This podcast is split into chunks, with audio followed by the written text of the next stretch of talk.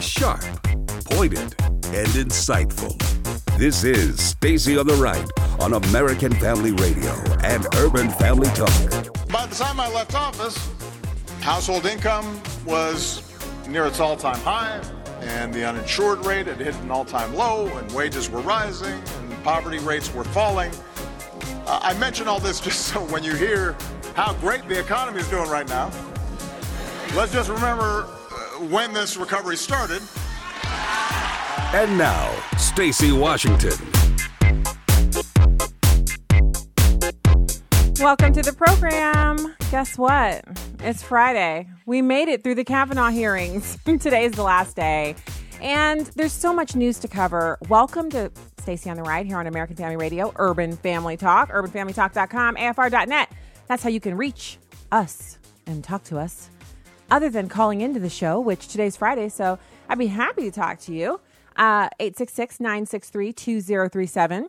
We have guests today. Guests, guests, guests. And it's going to be fantastic. We have in hour two Richard Lim. He's a popular guest on the show. Whenever he comes on, he's a, the host of the podcast, This American President. He's a researcher and a really great commentator from the historical perspective. He always brings us facts and information about our previous presidents and the history of our nation that are just so good. So we're going to be so happy to talk to him. And then we also have in hour one, Mason Weaver. He's back again. Um, we're going to be talking about this whole uh, Cory Booker. He wanted to break the Senate rules so badly, and he just wasn't able to pull it off. And then he made a spurious comparison of himself to Spartacus, which is interesting because Spartacus was like a barbarian, a fighter. Uh, you know, this was this was no. Uh, he he didn't get his nails done. This wasn't a guy who spent time in bathhouses and just you know chilled. He was a warrior. And so Cory Booker declared he was Spartacus. And we have more to get into on that. And we're also going to be talking about um, kind of running down the week and talking about some of the successes of the Obama, or well, Obama was successful in trying to take credit for the economy. We're going to talk about Trump's successes, successes of the Trump economy, and how really President Trump has put something into motion that is kind of unprecedented. And while Barack Obama tries to take credit for it, Donald Trump is getting credit in some ways, like from CNBC and from from a, a, few sites, and there are some reports on it. But on television, you just don't see it. So we're going to unpack all of that. But right now, I want to get the rough news out of the way first. And so that has to do with immigration. And we're talking about a local sheriff who fears that sanctuary counties could spread mayhem throughout the entire country as they're doing in his area of the country, which is in Maryland. It's number six. Well, in Frederick County, as across the country, listen, we're seeing the impact of uh, illegal immigration crime, uh, the drugs that are pouring into the country. But we talked about border security. We talked about uh, detainers, the issues with criminal detainers. We talked about detention and uh, bed space across the country mm-hmm. for ICE. Uh, we also uh, talked about what we were going to do as far as the strategy for border security. Surely, and that's of interest to everybody. Sheriff, does it frustrate you and other men and women in your uh, position that there are sanctuary counties, sanctuary cities, sanctuary states that do not cooperate with ICE? Uh, it sure does. Uh, you, you, know, we all feel the impact of this all across yeah. the country. And when we have a county or a state that borders us that's a sanctuary county, we certainly feel the impact because criminals know no borders. Was it a good discussion yesterday? a great discussion, a lot of good ideas, a lot of good proposals going forward, and uh, I really believe this president has the back of law enforcement. We appreciate mm-hmm. him, and he appreciates us. So he's talking about a meeting that the president had during. He's kind of had a whirlwind week uh, this this week. President Trump has, where he's been uh, traveling and going to rallies, and he's also been hosting a number of different individuals at the White House. And so this was no different. In fact, just an update on where the president is right now. He's in Fargo, North Dakota. Um, and he's hosting a roundtable with supporters and delivering remarks at a reception for the Cramer Victory Fund, which is a joint fundraising committee authorized by and composed of Cramer for Senate, the North Dakota Republican Party, and National Republican Senatorial Committee. So eh, we're we're we're seeing this. Uh, and it's a serious issue, and that's why the president had, uh, you know, concerned individuals and law enforcement to come in and talk about this. And when they're talking about the impact of sanctuary counties, if it will. Just think a county encompasses, you know, it can encompass 100 cities, 100 towns, cities, and municipalities can be located in a county. You can have a major metropolitan area and then a bunch of other small areas. And what the sanctuary city designation does is it ties the hands of law enforcement. They can't cooperate with ICE. They can arrest someone because they're under suspicion of doing a crime. And if they didn't actually do that crime, but they're in the country illegally and they're a part of the criminal element, they get dished right back out to the street where they then go on to offend. And so if this wasn't the case, if it was a case of people getting arrested because of the color of their skin and then getting dragged into these horrible jails and imprisoned and then they go back out and they're really just law abiding members of the community and they've never done anything wrong, then why would we be talking about this? Why would sheriffs be sounding the alarm bell? They're doing that because something is very wrong. What happens is they're not just arresting people under suspicion of a crime because they were jaywalking or because they were five minutes over the five five miles over the speed limit. They're actually targeting people who are involved in felonious assault, rape, kidnapping. They're under suspect of they're suspected of being a part of the human trafficking issue that's going on across the country. And so these law enforcement officials, they know who the criminals are in their in their neighborhoods. New criminals quickly acquaint themselves with the old criminals and become known to the police. And then when they have them in custody and they can't keep them there for lack of evidence or chain of, of uh, evidence, whatever the issue is, and they have to release them because they're in a sanctuary county, that means that ICE can't get there fast enough to detain these individuals and deport them before they rape, assault, murder, what have you. So if you're feeling really confident because you live in a place that doesn't have a sanctuary city, and you're thinking, you know, we, we don't have that magnet for crime here because sanctuary city designation, sanctuary county designation, sanctuary state designation is a magnet for crime. MS 13 knows they can go and operate with impunity. They know that the police force there is overwhelmed and they know that there are nincompoops in charge. They know that. So they go to where the, you know, the water goes to the lowest place. They just flow into the places where they have the least resistance. I mean, think about the survey of criminals, criminals in prison. They were surveyed about what is the number one thing they think about when they're about to or in the commission of a crime. And the response overwhelmingly from convicted criminals who have nothing to lose, they have nothing, no agenda, they're not being paid, they're just being surveyed on what they're afraid of when they approach a crime scene that they're, they're going to make it a crime scene by doing a crime. Their number one fear is that the victim, their target, is armed. They're afraid to die. So, all of these things point to criminals being pretty crafty about preserving their own life and going to places where they'll have the least resistance. So, the designation of sanctuary city, it should be outlawed. It should be outlawed at the federal level. Any federal dollar that your county, city, state, that that designation should put all of your federal funding at the entire state level in jeopardy. I know you're well. What about Medicaid dollars? What about um, you know? What about SNAP? What about all of that? It should all be on the table. If you want to be a magnet for criminal activity and put your citizens at risk of being kidnapped or and et cetera on down the line, then you should have your federal funding put on the line as well. That's how serious this issue is. And that's why the president had these people in to meet. So now I want to flip the script. It's Friday. Let's have some fun. Let's listen to Ted Cruz describe the successes that have been experienced over the past 18 months and how that going forward can only propel more success under certain conditions. It's number two. People care about substance. So, so when I'm home in Texas, what I hear from Texans is that they're thrilled with the tax cuts. The economic growth we're seeing is incredible. They have more money in their pockets for their families. Texans are thrilled that job killing regulations have been pulled back. That means the energy sector is booming, oil and gas. That, that, that means farmers and ranchers make, make, find it much easier to make ends meet. Uh, Texans are thrilled that we came together and repealed the Obamacare individual mandate. And Texans are thrilled with the judges that have been confirmed with Neil Gorsuch, and, and we're fixing to confirm Brett Kavanaugh. And you know, this week, we're, we're starting today, day four of the Kavanaugh hearings. This will be the last day. And the Democrats have thrown every punch they got. They haven't managed to, to, to lay even a single glove on him. Uh, what they have had is, is, an orchestrated effort with protesters screaming and hollering and disrupting the proceedings. I, I, think the first day, 70 people were arrested. It was about every minute it seemed someone jumped up and began hollering. That, as I understand it, it's been reported, that was directly coordinated with the Democratic senators. I think that's what their extreme left wing base demands. But I don't think that's what the American people want. The American people want justices on the Supreme Court who are going to be faithful to the Constitution, who are going to protect the Bill of Rights, protect our free speech, yeah. our religious liberty, our Second Amendment. And, and I think confirming Brett Kavanaugh continues with that ongoing commitment, and it's a major, major victory for the American people. So you.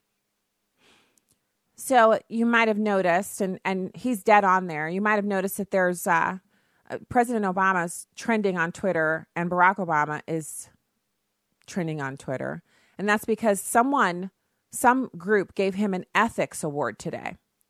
And when he took the podium to thank them for the honor of receiving the award, he decided to uh, use it to, you know, basically put his toe back in the political arena as a former president, issuing protocol that was set by George Bush that he would not criticize the current president because he knows how difficult the job is. Well, you you know, not Barack Obama. He's not going to abide by any precedent. So he's criticizing Donald Trump from his position of being a private citizen again. Now, what's so interesting about it is that he still hasn't learned anything. He hasn't learned that when he said you need a magic wand to fix the economy, he basically told all of us, all 320 million of us, that he never did know and will never know how an economy can be energized. Donald Trump seemed to understand how to energize it and came right on in and did so. And now Barack Obama wants to take credit for it. He has accused Donald Trump of capitalizing on resentment and urges Americans to engage in the midterm elections. Well, I can agree with him there, broken clock. Engage in the elections. Vote like your life depends on it. Render unto Caesar that which is Caesar's. And for goodness sakes, don't forget exactly how we got here. CNBC called the American economy a tremendous achievement for Trump, highlighting that during his time in office, the economy has achieved feats most experts thought impossible. And it wasn't just the experts, they were given that spirit of pessimism by Barack Obama. He's the one who told everybody it couldn't be done. You need a magic wand to go with your special unicorn that writes the op eds for you. So during his time in office, the economy has achieved feats most experts thought impossible. GDP is growing at a 3% plus rate. The unemployment rate is near a 50 year low. Meanwhile, the stock market has jumped 27% amid a surge in corporate profits. So instead of Barack Obama taking the podium and saying, "Thanks for this ethics award. I actually don't know what ethics mean, but I appreciate your, you know, your your gift." Here's what Americans should be doing is getting into the market because you can make some money right now. You can you can always make money in the American stock market even when it's on the downturn. That's a chance to buy at, buy low and hold until it it rebounds. But right now, people are seeing their 401k's exploding. Everything is on the upswing. And this won't last forever. Remember, we as Christians are supposed to see opportunities and take advantage of them because we know the time is short. Boom times are short, lean times are short. N- nothing is a permanent condition. So instead of him trying to get credit for it or acting like he doesn't understand why it's happening or that it really is his doing, even though he said it couldn't be done, he should be advising Americans to take part in the economy and to be glad that it is where it is because he's benefiting from it too. He didn't come into the White House worth $45 million, but he is now. He didn't come into the White House with the opportunity to be able to do deals with Netflix and other organizations like that, but he can now. So instead of him saying, you know, I am just so blessed that I was elected president of this country, I am just such a, a, in, in a state of honor that I would be able to partake and be a part of this wonderful country. Instead of him doing that, he's sitting up throwing stones in a totally prefab glass house. Same old Barack Obama, different day. All right, when we get back, we're going to have more for you. Stay right there.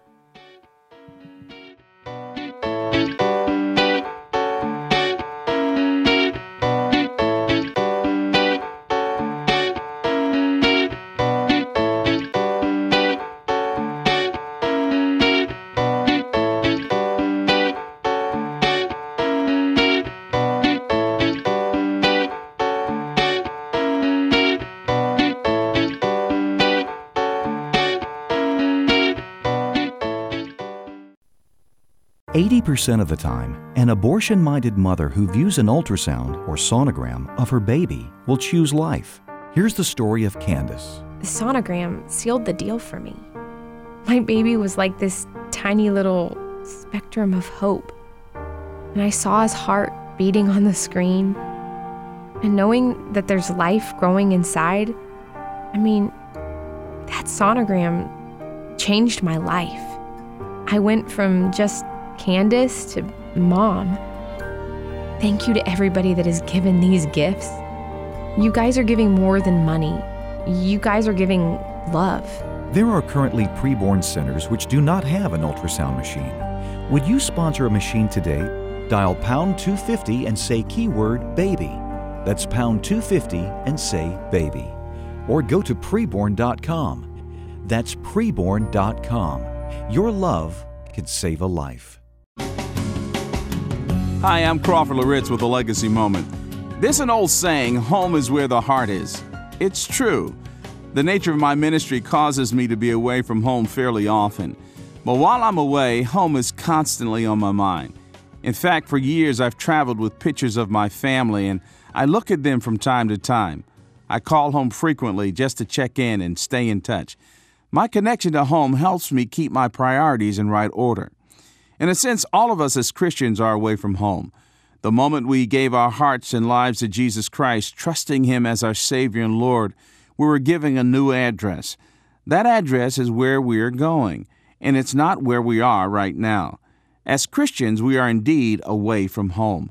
Listen to Titus chapter 2 verses 11 through 13.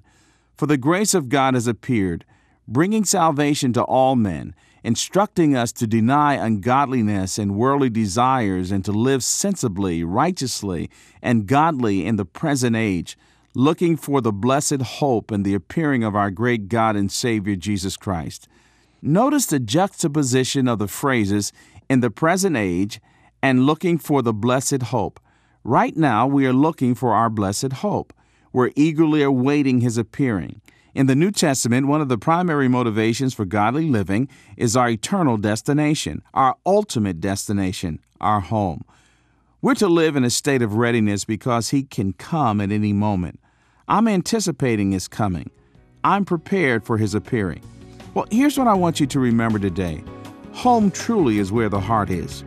Where's your heart? Let's ask God to help us to live like citizens of heaven.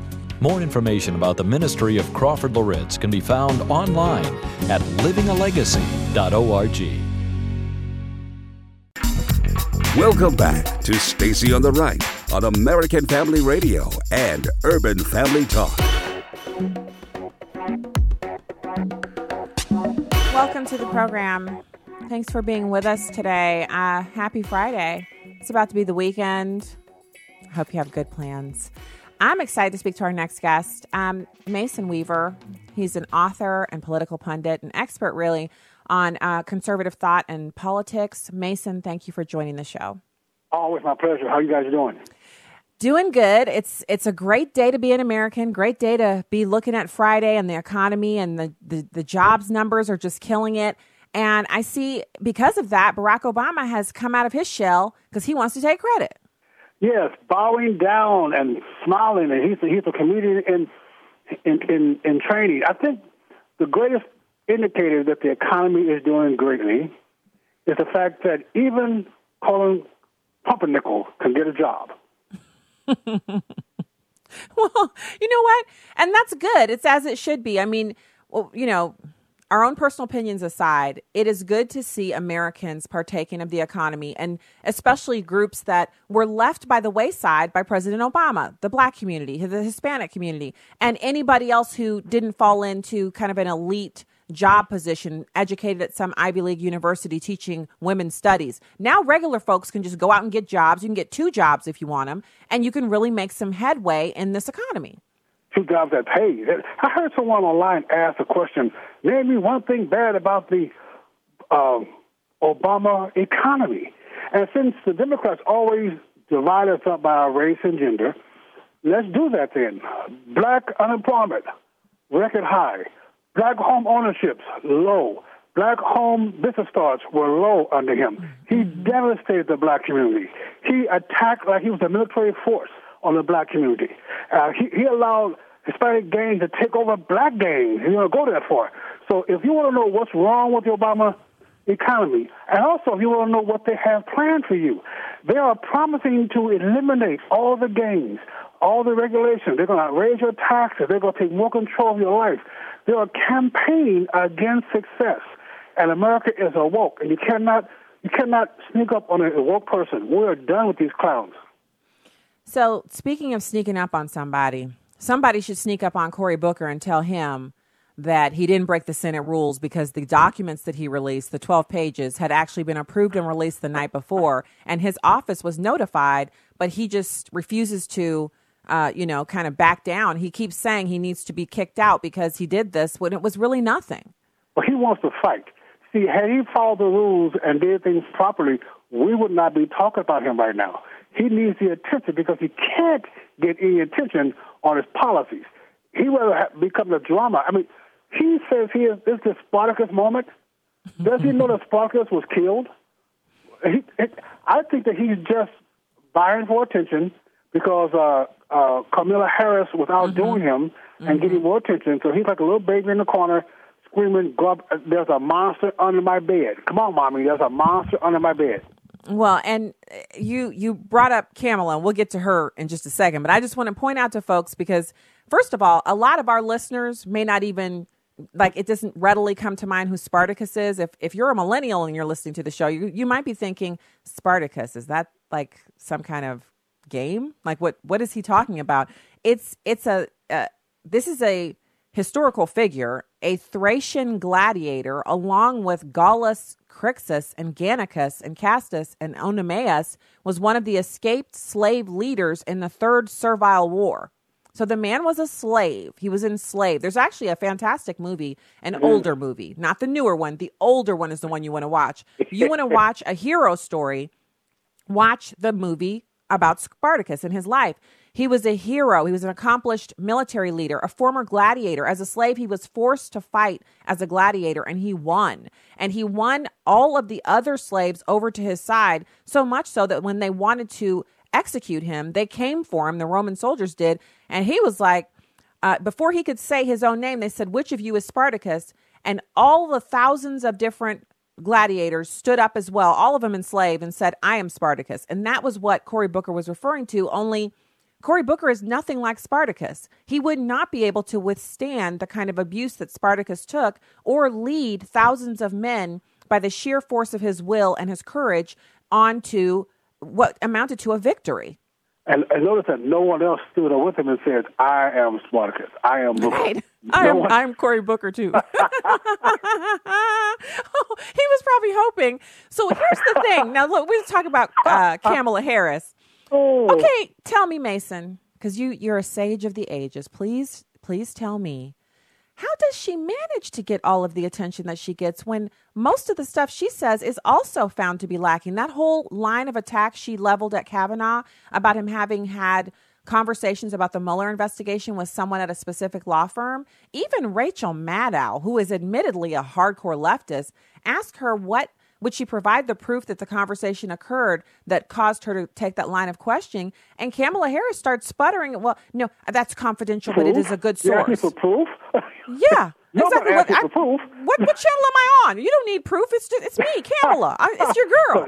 She Yeah. had um, she, she had a, a brain freeze back to when uh, Schumer lied about uh, Romney and his taxes, not paying taxes, and the media let I think it was Schumer, and the media let him get away with it without challenging him on it. And after Romney lost the election, then he came out and basically said he made it up.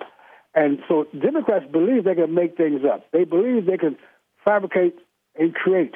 Uh, that's why the New York Times feel comfortable putting out what they put out. They believe that no one's going to call them on their lies. And now she has a situation where uh, we have other media. We have we have the Stacy Washington show. We can actually talk about things that they're not covering. It's true, but I just so one of the uh, video clips that I watched earlier today, someone was pointing out that Cory Booker and Kamala Harris are the most junior senators in the Senate Judiciary panel. They're the newest people on the on the uh, you know on the scene, and so they sit next to each other. And so it's almost like a circus between the two of them where they're constantly trying to one up each other. And I just I so do you feel like Americans are watching this and they're buying it? I mean, even even as No. let's say you're a Democrat and you're watching this and you want Kamala Harris to be a rising star or you want Cory Booker to be a rising star. Is this the way for them to do it, even with the Democrats? You have children. I have children. We all have seen that scene before, trying to get attention from mommy. That's what they're doing. And no one is buying it. Even their own team is not buying it. You mentioned Maddow, and everyone is wondering what, what kind of team are they going to put up for this election? Who is out there that's worthy to even be considered presidential? Uh, they mention presidential for Trump all the time. Please show me a Democratic potential candidate that is presidential. Well, I did not those two, not those two, and and those two, in my opinion, they they do they have this ability to like whip up media attention. But when you when you when you realize one of them's trending, you click through, you listen to the video, and, and you're like, what's going on? And it's always a nothing burger. Kamala Harris's all of her questions were nothing burgers. In fact, there were some points where and this is her mo like i know she used to be a prosecutor in in california and you know yippee but every time she questions someone it doesn't matter who it is she treats them like they are a murderous rapist thug who has done something awful and they're guilty they've been caught in the act there's video and all she has to do is get them to answer two or three questions yes or no and it's a you know open and shut case but she's talking to regular people who haven't committed any crime except wanting to be, you know, a member of the Trump administration or, or Supreme Court or something like that. crime. Every single time. That's I a mean, heinous, just heinous crime. But see, Well- she is trying to make the impression that I am, um, I'm proper, I am right, I am special, and I am looking. They look. She looked down her nose at people, she, and she wants the audience. Don't forget, the audience is her jury. She's a prosecutor. The audience, the public watching TV, is her jury. They know nothing about the case, but they know that they're all sitting below her, looking up to her. She's on the table, on the dais, and she is authority. She's a U.S. senator, and he, she's assuming the role. I am right, you are wrong, and we're going to prove to the people. And in that cases out there, mainly, you know, mainly Democrats, they're assuming that that posture is correct. They're assuming that she's right, and Kavanaugh and everyone else before her is wrong. Hmm. Well, yeah, yeah. I so I I was also kind of surprised because so the first day, the way C-SPAN and all of the different um you know news organizations, even Fox News, I went on YouTube and I was watching the streams there because I couldn't pull C-SPAN up because apparently their bandwidth isn't strong enough to handle confirmation hearings. They were broadcasting it, but I couldn't get to their website. So I went on YouTube and I clicked through to a bunch of different sites just to see like what camera angle do they have because they're all in the same space and usually they they get like cordoned off. Well, the first day they we could hear the protesters but we couldn't see them because of the way the cameras were trained to only be on whoever was speaking on the judiciary panel or directly on Kavanaugh at his table. It was like a tight shot. Well, yesterday, when the people were erupting, the cameras were situated so that they could be moved. And I got to see there was actually a section of them. They were sitting in there and they would just wait until it was a proper time, a Republican speaking, and then they would just go off. Like, I mean, just like epileptic seizure go off. Like, it didn't, it looked like it was involuntary, like they were out of control of their own bodies. And they would do that for two or three minutes before the Capitol Police, who were big, burly guys, like I was expecting people to get thrown out of there like Hillary Clinton was thrown into the back of her bus when she passed out, but instead they were gently removed. What what what's that? Well, it's for sure. They're trying to be fair. I don't understand how you be fair with your enemy. I don't understand mm-hmm. how you be fair with someone trying to disrupt a proceeding. Uh, you do not have the right to disrupt. You have the right to speak, but not to disrupt government. So the proceedings is, is a sham. I, I wish that you don't have to be heard. In that hearing room, you do not have to be heard. It's hard to be heard. You got to put a microphone pretty close to that section, and you're correct. We have one section for the for the uh, for the nutcases, and I believe they have microphones out there with them. I have been in that room. It is very large. It's very difficult, and each each each microphone is controlled. I would just turn the microphone off, and only the only the dais or the person speaking to be Oh, able to yeah. be heard. Yeah. Absolutely. And but they were so there's if if anybody is if maybe you're feeling low and I was advised, you know, go to the word and say the scriptures aloud and prayer and that lifts your spirits. It really does. Sing a song of joy to the Lord. But if you're looking for some just straight up giggles, if you just want to laugh, you don't have to be sad. You could just want to laugh. If you go to thedailycaller.com, they have a, a piece up. It's just a pictorial, uh, and it's it's called "Sad Kavanaugh." So you click through thinking you're going to see pictures of you know Justice Kavanaugh looking sad, but instead of him, it's all of the different protesters. And let me tell you, this is an interesting looking bunch of people. Their dress, their their faces, and they've caught them all while their mouths are wide open and they're screaming. Some of them are being carried out literally arms, feet, everything's off the ground. They're being carried out like a little log. Um, and some of them are literally kind of confronting the Capitol Police, who, God bless them, because you only know what it smelled like. It's just, it's just such a sad commentary right here. Because this is America. We believe in deodorant in this country. Yeah. Um, and, and but you see them getting carried out and screaming. Their faces are red. They look sweaty. Even while they're being arrested, they're they're yelling. Um, I, I, how do how do we not see one party utilize this footage to their advantage in the upcoming election? Well, if the Republican Party want to win, they would use that. But the Republican Party leadership seems to be embarrassed by victory. They they seem to be uh, quite comfortable of just being in power and having their lunch and tea. They're not fighting back. Trump is fighting back, but he has to drag the Republican leadership with him all the way. But you mentioned how they look and how they smell, that we all like deodorant. No, all of us do not like deodorant, dear. Um, uh, liberals, liberals are sad because, I mean, think about the belief system to be a liberal. You got to believe that there'll be no more water in the future. There'll be no more Social Security in the future. People are trying to kill you with, the food. They, they believe that we're going to use the oil is going to kill us. They are always sad. They all use they all use uh, makeup or shampoo because it's animal tested. Uh, they they're just sad people. So that's why they're always so grumpy and so mean and so hateful, and they don't wash anything because it's bad for the environment. Well, I'm going to recommend that we all understand that um, the Lord is all and He is in all. And we can forgive, but nostrils never forget. I'm just going to say that on a Friday. On a Friday afternoon on the show, it's hard to forget. Your nostrils will not, they, they're not going to be spared. So no, let's. Liberals are going to be liberals. We're told to turn away from them. You know, Jeremiah, I mean, uh, Second Timothy 3 tells us these people are going to be here. And we're not told to convince or convert. We're told to turn away from them. Turn away. So why are we trying to spend our time? You could never convince a liberal of anything. But once they change their heart, if they come to you and say, "Can you can you help me with this conservative thing? Can you show me what?" Then you help them. But to talk to a liberal is like it's like trying to convince a fish about the desert. They have no comprehension. And I'm going to give you guys that scripture that he just quoted. It's 2 Timothy 3. But realize this that in the last days, difficult times will come, for men will be lovers of self, lovers of money, boastful, arrogant, revilers, disobedient to parents, ungrateful, unholy, unloving, irreconcilable, malicious gossips, without self control, brutal, haters of good, treacherous, reckless, conceited, lovers of pleasure rather than lovers of God, holding to a form of godliness, although they have denied its power. Avoid such men as these. That's the scripture he read. And don't don't shoot the messenger. That's straight out of the word of God. Second Timothy chapter three. And everyone listening, everyone listening knows exactly who that modern day description is for. everyone. True be, enough. Be True enough. if you want to. Pretend if you want to. That is a direct description of what we're talking about and who we're talking about. And it says at the end, from them, turn away. Stop giving them attention, folks. We got to do better. We got to do better. But on a Friday, I think we did our best. We talked to Mason Weaver. We got that wisdom. Thank you, sir. Talk to you next week. All right. Stay right or be left. It turns a long time to be wrong. All right. Have a great weekend. Bye bye.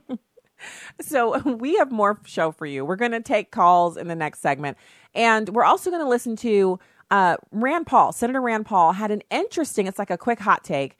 They asked him, "How do you find this person who wrote this op-ed?"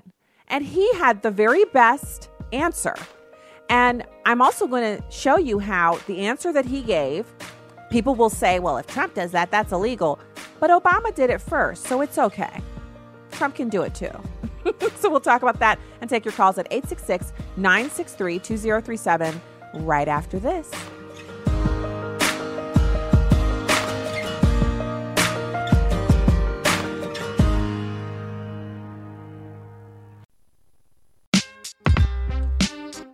I just thank God for the Holy Ghost. If you will let Him, He really will teach you all things. Have you ever made an excuse to someone why you were unable to do something or why you couldn't attend a certain event instead of just being honest and telling them you just were not interested? I think many of us have. Well, that's lying. Proverbs chapter 12, verse 17 says, An honest witness tells the truth, a false witness tells lies. Proverbs chapter 11, verse 1 in one translation says, Dishonesty in business the eternal. It disgusts God. But fair dealing delights him.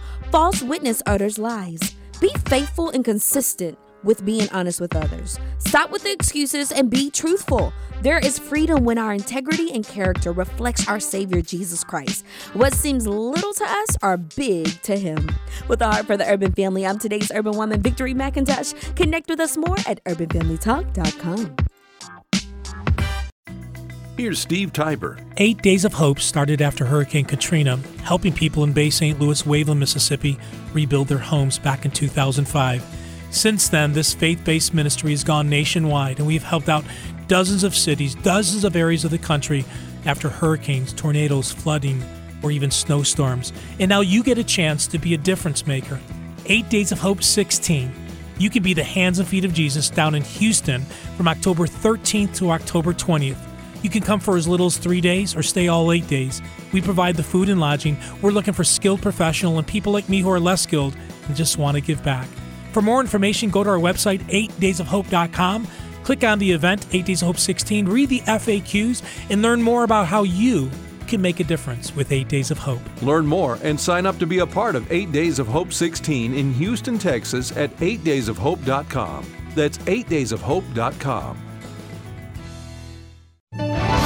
Media Minute with Howard Kurtz. New Yorker editor David Remnick had a pretty provocative idea. Invite Steve Bannon to the annual New Yorker Festival as one of the featured guests. He says, Look, it'll be an interview. I'll engage him and we'll test his views. And there was an eruption, an explosion online. New Yorker readers very unhappy about this. And some of the featured Hollywood guests that probably put people in the seats at these events said, I'm out. Judd Apatow, the producer, Jim Carrey, the comedian and actor, said, I will not appear at the festival if Steve Bannon does. So what happened? Remnick caved. He caved to the pressure. He disinvited Bannon. His explanation, well, you know, a lot of the anger was aimed at me, and some members of my staff reached out to say they objected to the invitation. I don't want well-meaning readers and staff members to think I've ignored their concerns. And so he just decided to get rid of Bannon. Bannon now calling him gutless. He wanted to appear what he said was one of the most fearless journalists of his generation. That won't happen. There's a pattern here of caving under pressure on these free speech matters. With your Media Minute, Howie Kurtz, Fox News.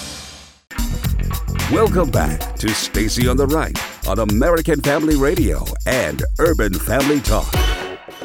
I think if you have a security clearance in the White House, um, I think it would be acceptable to use a lie detector test and ask people whether or not they're uh, talking to the media against the uh, policy of the White House.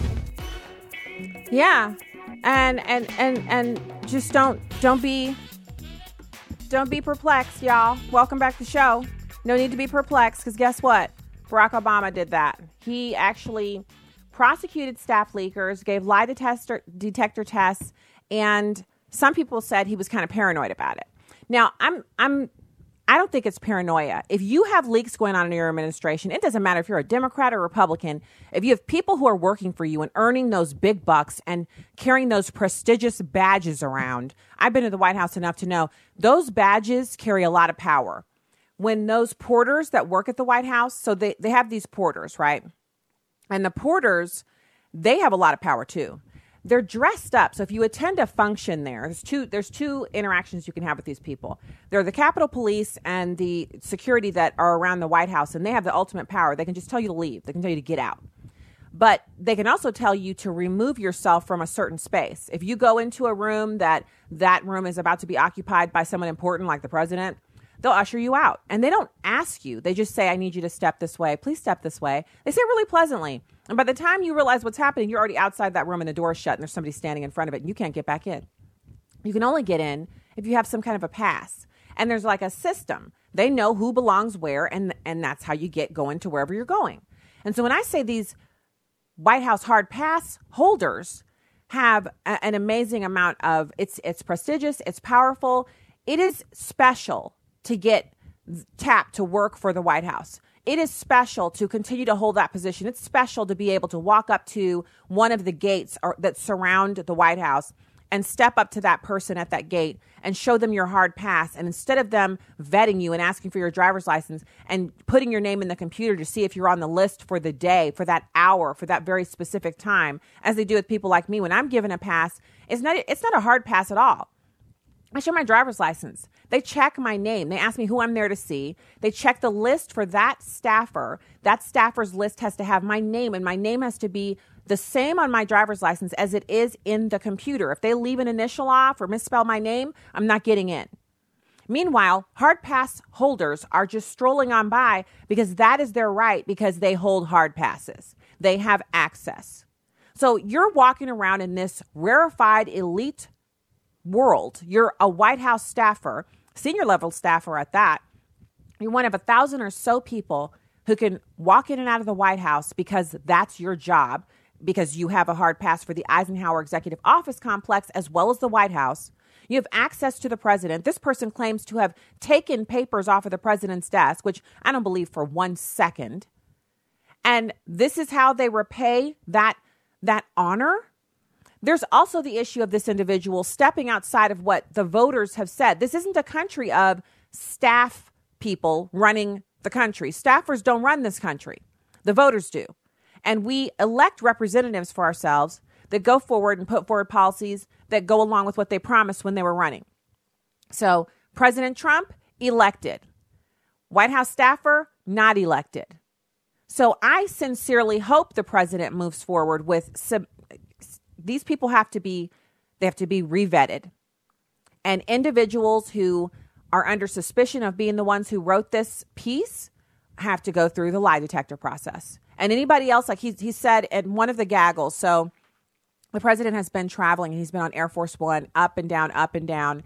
And as he's doing that, uh, the press is, uh, you know, with with him, and they sometimes will have this informal gaggle where he comes back, and sometimes it's off the record, and sometimes it's on. And during one of the gaggles, he said, you know, um, this is this is not okay for people to um, to to say that they're doing, you know, taking things off of my desk. That never happened. He also said that he's not uh, he's he's he wants the person investigated and prosecuted, and that, that the Department of Justice is doing just that. Then he wants the New York Times to release the name, and that he doesn't want them to do this again because it undermines the authority of not just the president and the executive branch, but it undermines the authority of voters who elected Donald Trump and put him there. And here's the other thing: if you think for five seconds that this is only something that happens to someone who's awful and horrible like Donald Trump. This could never happen to anyone else. He deserves this because of who he is and what he said about immigrants or white supremacists or whatever your beef is. Just wait until the worm turns. It will be the turn of the other party that is condoning this to have someone working on their staff who is a plant and doesn't really want to be there or doesn't want the success of the policies that they're putting forward and that person will leak and that person will write anonymous op eds. And maybe the New York Times won't publish it, but they can go to Breitbart or anybody else and get it published. They can put it up on their own blog, they can post it to Scribd. Anyone with a bone to pick in the next administration, if it happens to be run by the opposing party, they now have the blueprint. How do you undermine the presidency of a party that you don't like? How do you undermine the will of the American people? By just writing anonymous op eds and getting what used to be upstanding, fine media organizations that have completely lost their way, just get one of them to publish it. So, this is something that, sure, we're dealing with it, we're seeing, but it has to be brought to a conclusion. And that's why I thought it was so important that um, Rand Paul said, you know, that any anyone who's working in this position in the White House, they're really the the lie detector thing like you can say, I don't want to take it, and then they just let you go. So it's not really optional. It's not like you can say, ah, I don't think I want to take a lie detector. Yeah, you're going to take one. If, if he says everybody on this and this wing is going to take this lie detector test, it's going to be your turn and you're going to take it. And that's going to be the end of it. That, so, you know, you got a security clearance, you're in the White House, you're working there, you should be willing to submit unless you're the actual writer of the op ed. So I think Rand Paul's right. Uh, I think it's a good thing for the president to do to execute that authority and to make sure that people who might be considering doing something like this, because the New York Times has not ruled out, the editor who published this anonymous op ed has not ruled out publishing more of them. Imagine the mayhem. Every time something happens that the opposing party doesn't like, this anonymous op ed writer just they can write whatever they want. How do you vet that? Without the name, how do you vet it? Because the people in the White House, it's like responding to a ghost. So it's the wrong thing for us to have happening here. And and I can't believe anyone who has an iota of integrity within them would ever say, yeah, this is right. It's what needs to be done. Everyone, I mean, even we're gonna have some audio next hour of uh of Megyn Kelly. Even even Megyn Kelly feels that this is an absolute ridiculous prospect and she's hardly a fan of the president. I mean, come on, she's hardly is doesn't even begin to understand. She this woman dislikes President Trump, but it's not about the feelings now, is it? So remember this. We have we have an example of how this what what this looks like. When Harry Reid was in charge of the Senate, he eliminated the filibuster rule because they wanted to ram through a bunch of really inappropriate activist judges. And when they couldn't get Republicans to come across the aisle and vote with them, they eliminated the filibuster and the nuclear option. And when they did so, Mitch McConnell said, This will come back to haunt you because we don't support eliminating this because it is something that we have had as a part of the Senate rules. And we've uh, agreed to it in a bipartisan fashion every administration, regardless of party, up until this point but they did it anyway. And now you have Democrats, just check freebeacon.com. You have Democrats all over the television talking about, well, I don't like this. I don't like not being able to filibuster. I don't like not having the ability to, to block nominees that I don't agree with. Well, you're not in the majority. And so you don't get to do that. And so they may very well be in the majority again and, you know, bully for them. But right now, as you heard Dr. Lancy on the show yesterday, we're talking about one eighth of all the judges have now been replaced with conservative textualists.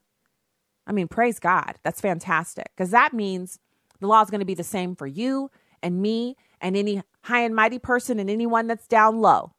And remember, no, no one's actually legitimately down low. In God's sight, we are all the same.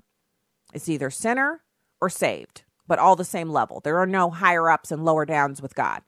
And so we we we want that kind of blind justice in this country. We want to return to the rule of law because it's not fair when a, a, lowly soldier gets prosecuted for taking pictures in a submarine, but a high and mighty former first lady gets to walk free and wear those house suits all over the place and continue to comment on politics while she destroyed emails and allowed national security secrets to be accessed by the Chinese and, and, and other foreign operators.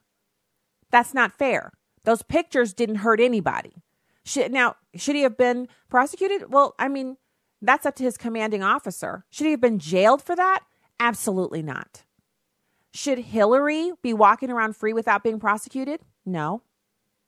Not not in a country where justice is blind and the rule of law there it's a, a nation of laws and not men. And that's what the founders were talking about.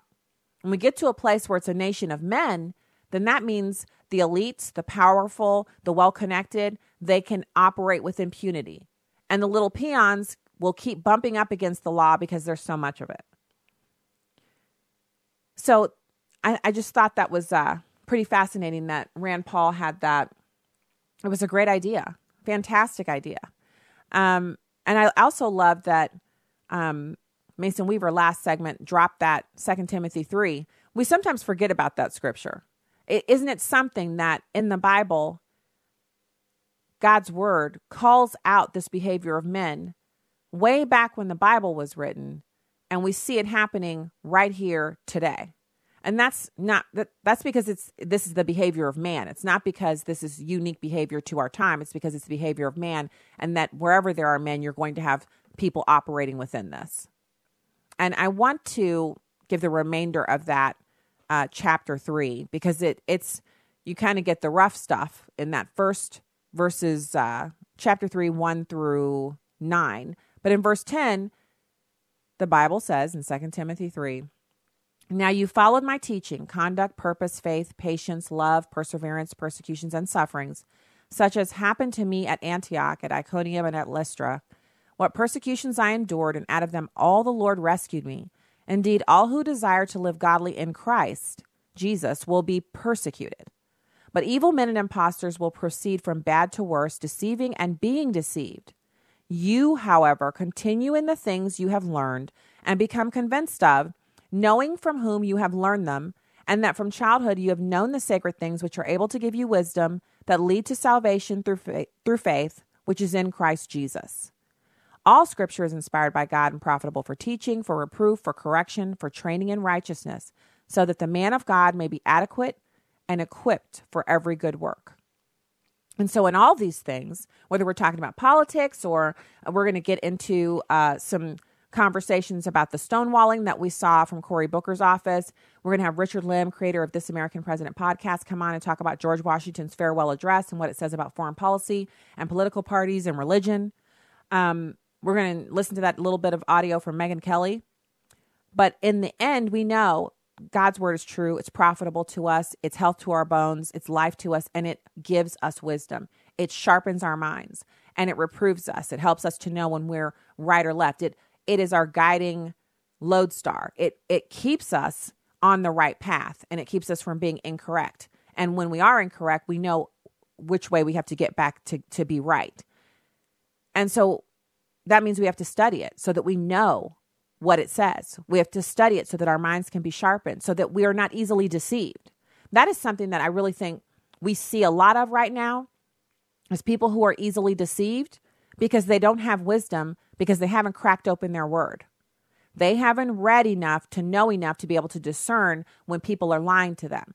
And then what happens is you see the kind of anger that we saw at that that hearing, the Kavanaugh hearings have been filled with angry people acting out like toddlers and no insult to the toddlers with their juicy thighs and their juicy little faces and their sweet little demeanors and their wonderful little smurfy voices. No insult to them. But toddlers can throw a tantrum. And that's what we saw from these adults tantruming because in their deception, they don't know how to deal with the reality and the truth that is smacking them in the face, which is Kavanaugh is not just eminently qualified, but he deserves a place on the Supreme Court because he will he he might anger conservatives. He might anger Republicans with some of his rulings, but that is not going to temper him in any way. He will not be driven by politics or by what he feels someone in power wants, he's going to evaluate and be a true referee of the law instead of making law and instead of creating law, he's going to be interpreting the Constitution as it is written, abiding by that because that is the job of a Supreme Court justice. So that knowledge in and of itself was enough to send a whole bunch of people off to loony, loony land because they've been deceived. They can't see the truth. They can't discern the truth the truth is an anathema to them because they are living in deception and completely ruled by their feelings and their emotions. It's ugly to watch. We can't be those people. That's why we have to read our word. When we get back with hour two, we're going to have more Stacy on the Right for you. Stay tuned for important messages from Fox News and OneNewsNow.com.